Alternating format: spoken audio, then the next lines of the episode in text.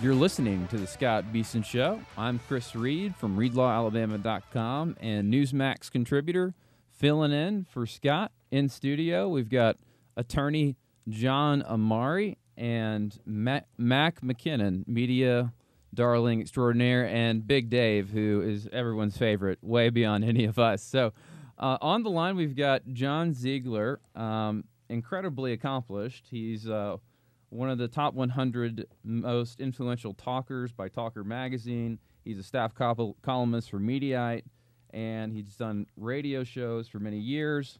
And if I had to give his entire resume, we'd be here all day. So I'm just going to bring John on the phone. Uh, John, how, how are you doing? I'm doing all right. I'm having a little bit difficulty hearing you, but uh, good to talk to you. Well, we can actually hear you loud and clear, so I'll, t- I'll uh, talk right into the mic. The thing I wanted to talk to you about is because I often listen to you on the Glenn Beck show, and you always offer a very interesting perspective. And I know you've always been a Republican, a conservative Republican of that. You never really strayed from the principles of the party but you've you have some issues with the way that Trump has been leading the country, and I wanted to get your thoughts on whether or not Trump's like over involvement with all these uh, these local races is that going to be good as far as winning the election in 2018 or do you think this is going to be a negative and and why because you're very well thought so i'd love to hear your perspective on that well, I, I appreciate the compliment. Um, I think we'll find out a lot tonight with the special election in the 12th District of Ohio, which is a Republican district that is threatening to go Democrat. Uh, if it in fact does go Democrat, just a couple of days after the president campaigned hard there, uh, then I think that we have our answer. Um, if, if, that in fact happens, uh, we are headed for some level of a blue wave uh, in November. And part of the problem is that there has never been, at least in my lifetime, a, uh, a, a Republican who is more influential in a positive direction in a primary election for a Republican nomination for Congress or Senate, uh, and, and who is more detrimental to a Republican candidate in a general election. So that's kind of a double whammy in that every one of these Republicans who has a contested primary, uh, or even if they don't, they at least have to uh, kiss Donald Trump's ring, and and sometimes in a very big way. And in doing that, they put themselves in a very vulnerable position once they have to face a general election. So I don't believe that Trump is as unpopular as some people do. I mean, his numbers are very solid as far as his base is concerned, and in some ways they're strengthening. But is that base going to be enough to carry the day in, a, in an off-year election? Normally, Republicans have had a huge advantage in off-year elections because their base has been more enthusiastic than the Democratic base. Uh, I don't think you can claim that this year. I think the Democratic base is as as jazzed up as it can possibly be. So I think that the convention conventional wisdom is usually wrong, but I think the conventional wisdom that the Democrats are poised to take the House is probably true. Uh, it, it could be very very close, um, but I, I do think that Trump, uh, in all likelihood, is is harming more than he's helping the Republican cause in November. You know, the one thing I, I think may be the saving grace for the Republican Party because in midterms election, just in general, usually the party in power loses seat. That's just historically true, Republican, Democrat. And it's been the only time I can think recently where that wasn't a case is 2002. Um, and then I guess, yeah, 2002 was a big one. But that was right after 9 11. But I also see the Democrats just going so far left in so many different races. Now, there's a few of them, the ones they've even won, like they've put some moderates up and actually ended up winning those. But you got uh, the New York and 14th race, and then the energy on the party is so far left. Like they're talking about universal Medicare, and they're trying to say, you know, socialism's not so bad. We need to figure out how to frame it better. Right. And even my friend, and I have a couple friends in D.C. who are high up in the Democratic Party, and they've told me that they're not as confident as they're portraying themselves on TV because they're not really seeing those moderate, middle of the road Democrats very motivated to come out during the election. So even if they get a good base support, if they turn off too many of sort of those blue collar Democrats, it might not they might not be able to take the House. And one of the Democrats I spoke with said the Senate they would probably lose between two and four seats unless there's something changing. Now, do you see that potentially being enough of a factor that the blue wave is kind of stunted this time because the Democrats just they always find a way to snatch uh, defeat from the jaws of victory?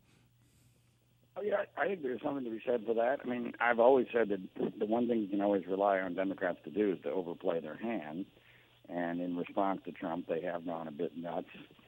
Uh, I'm not. I'm not sure that uh, anybody nationalizes an election, though, like Donald Trump. I will say that I have written fairly extensively at Mediaite about how Democrats have made a huge mistake uh, in allowing Nancy Pelosi to maintain power in the Democratic caucus and to create the at least perception that she will be the Speaker of the House if the Democrats were to take back the House. I, I have a very good friend who's a Democratic congressman, and he says this is all they ever talk about.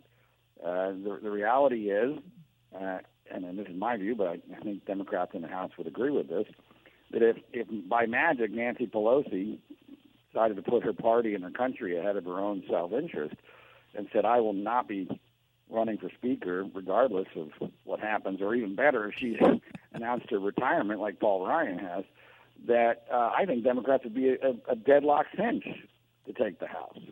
Uh, I think that she is single-handedly costing Democrats probably in the range of yeah. at least five to maybe 15 to 20 seats um, because of those those districts that you just mentioned. So you really have, you know, both parties uh, putting themselves, in, much like in our last presidential election, mm-hmm. in the worst possible light. And uh, I, I am not someone who believes that we're headed for a massive Democratic uh, victory, uh, unless again, uh, if Ohio tonight goes Democratic, then it's really hard to argue that the Democrats are not going to take the House, uh, at least by a couple of um, seats. Which, by the way, might actually be the worst scenario for them. I I believe that the worst scenario for Democrats is to take the House by like maybe five seats or less, uh, not take the Senate, and and have the perception, and have their base have the perception that they have power and maybe even the ability to impeach Donald Trump, but no actual ability to do that because they don't have enough seats.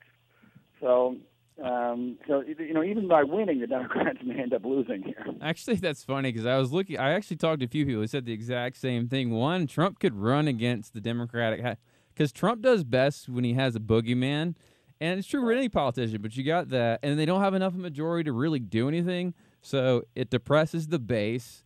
And then Trump's just saying, "Well, we couldn't do these things because the Democrats. We've got to reelect. We got to get a different House." And you're right, 2020, you could sweep away with it now.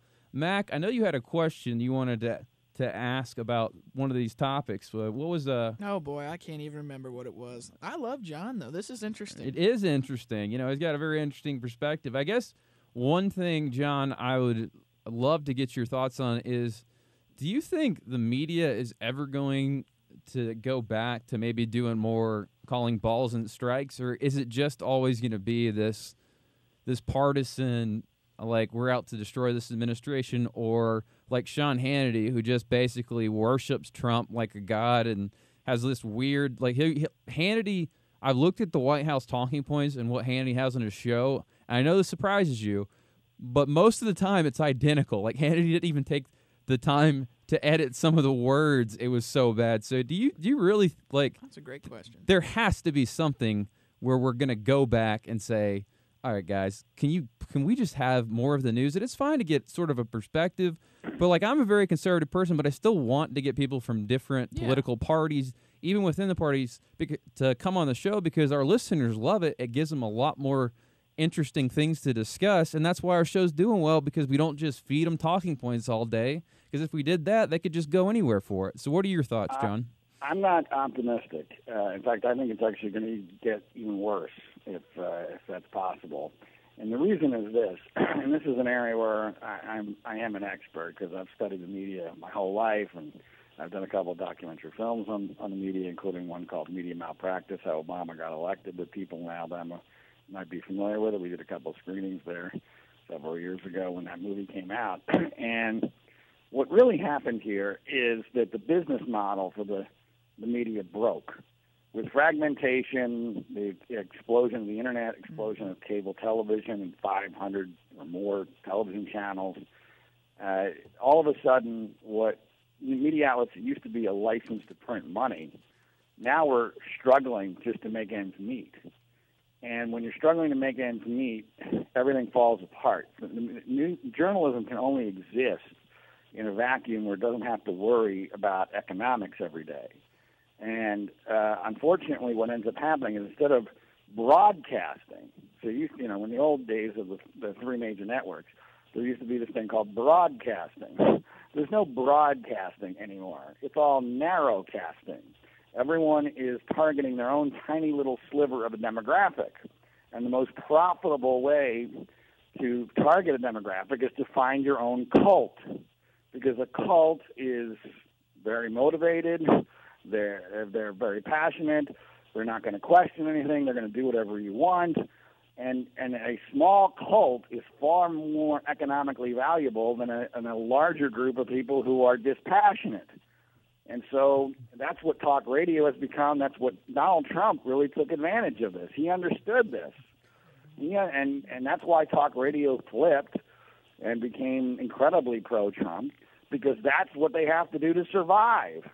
And frankly, I think Trump is right when he says the news media needs him to be reelected. Because without him, and can, can you imagine if uh, he's never going to be removed, barring some cataclysmic event because of the uh, politics involved. But can you imagine if he got replaced by Mike Pence? I mean, the news media would would have a it would be a, a catastrophic disaster for them from a content and ratings perspective. Sure. Because Mike Pence is boring as heck regardless of your politics.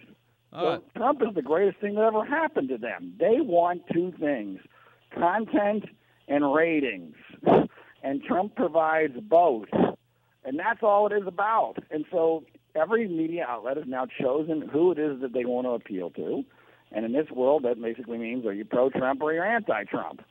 And, and, and, and people keep forgetting that I don't know what the percentage it is, but it's damn near 70 or 80 percent of the public isn't even bothering with this on a daily basis.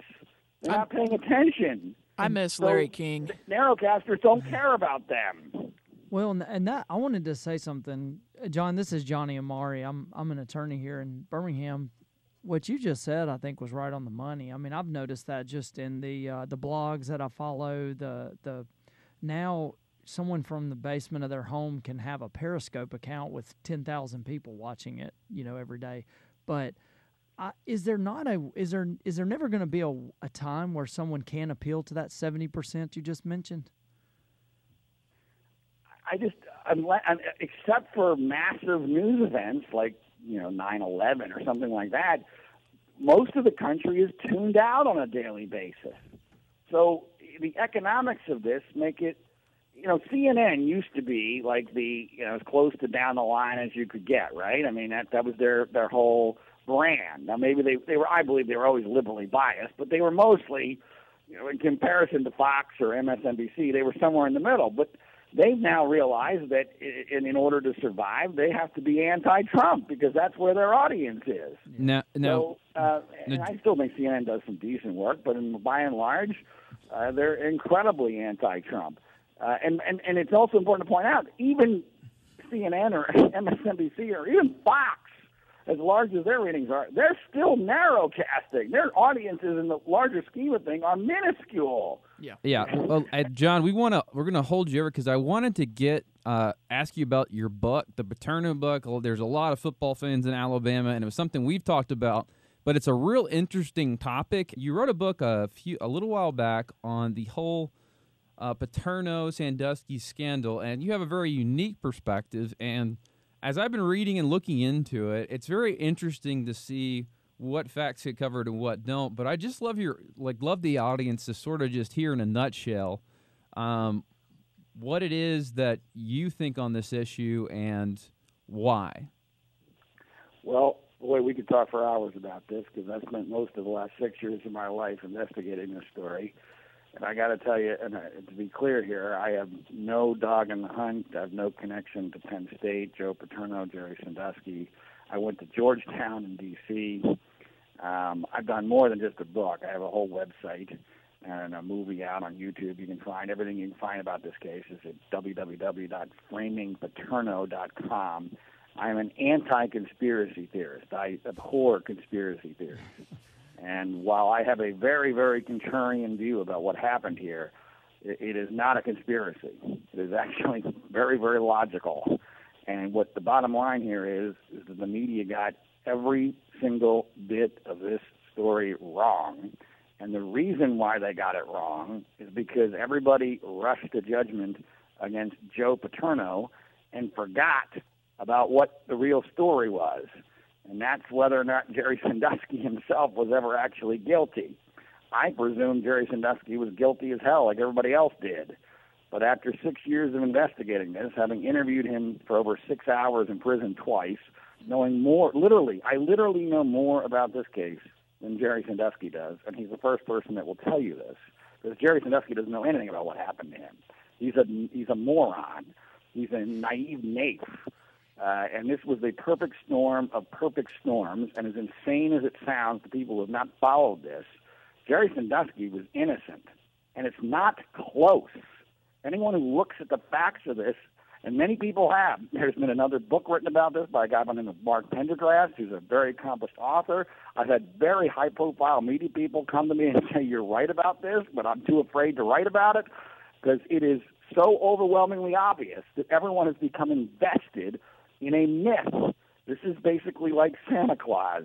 You're trying to convince a bunch of five year olds that what they're invested in doesn't exist. It never did. There's no logic nor evidence to support it. Zero, when there should be a mountain of it, of it, and it's the biggest travesty I've ever seen in my life. And I know you were there in Alabama, and I've often said when talking about this case, had, had the exact same allegations been made against Nick Saban and one of his former assistants, Alabama would have had the good sense to, to go say, go pound sand and come back when you find some damn evidence, and the media would have run away and hid, and nothing would have come of this.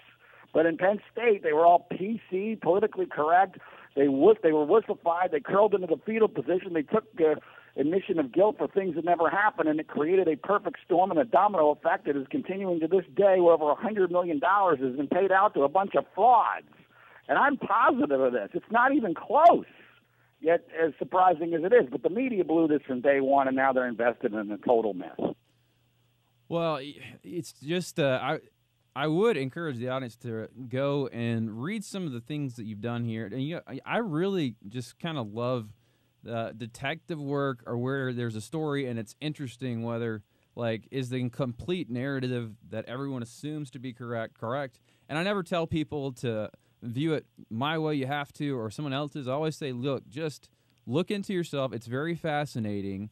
And just come to any situation with the ability to say, all right, I know what my thoughts are because of everything I've heard, but I really want to be an informed person. And sometimes people may conclude uh, something different than you or something different than, than other people. But the whole point of this is our society has got to stop just assuming things without looking into them. And I think this goes to the greater point.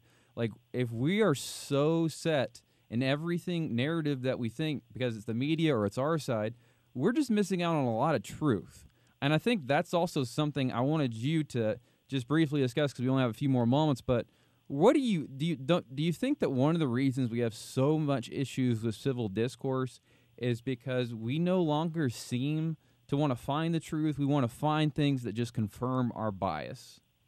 Well, that's 100% accurate, and that's what happened in this case. I mean, people have to remember that everyone thought they knew what happened in this in two days, based upon a 23 page grand jury report that we now know to be full of crap. and, and yet, and the media decided they knew exactly what happened when, frankly, I, I'm still discovering things six years later that are completely in contradiction to that original narrative about both Paterno and Sandusky. Uh, and so once people decide in this Twitter age, where we have this Twitter mob rush to judgment mentality, and everyone wants to feel good about themselves, everyone's virtue signaling instead of caring about the damn truth.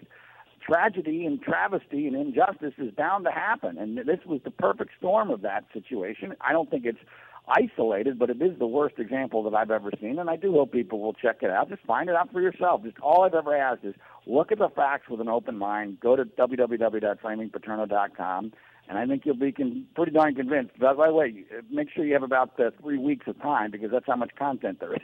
well, well. Anyway, just we just have one minute left, but John, could you just tell our listeners how they can find you and how they can follow you on Twitter? And read your columns just briefly, and just so that th- those who really found this interesting can start reading your work? Sure. Uh, I do a podcast at freespeechbroadcasting.com. I've already told you about framingpaterno.com. My Twitter handle is Zigman with a Z, Zigman Freud, or just look up John Ziegler on Twitter. You'll you'll find it. Uh, and uh, I'm also pretty active on Facebook. I'm easily easy to find, and uh, if anyone ever has any questions about any of the work that I do, I'm I'm almost uh, always willing and able to answer them via Twitter, Facebook, what have you. So, uh, all I've ever asked is just take a look at what I've said with an open mind and decide for yourself. Well, excellent, John. We really appreciate it, and we also are. Uh, we're we're going to podcast this out later, and we'll make sure that you get that uh, for your record. So you're listening to the Scott Beason Show. Next, we're going to be up with Congressman J.D. Hayworth and former media personality he's got a lot of interesting perspective on what's happening in the news today. You're listening to the Scott Beason Show. We'll be right back.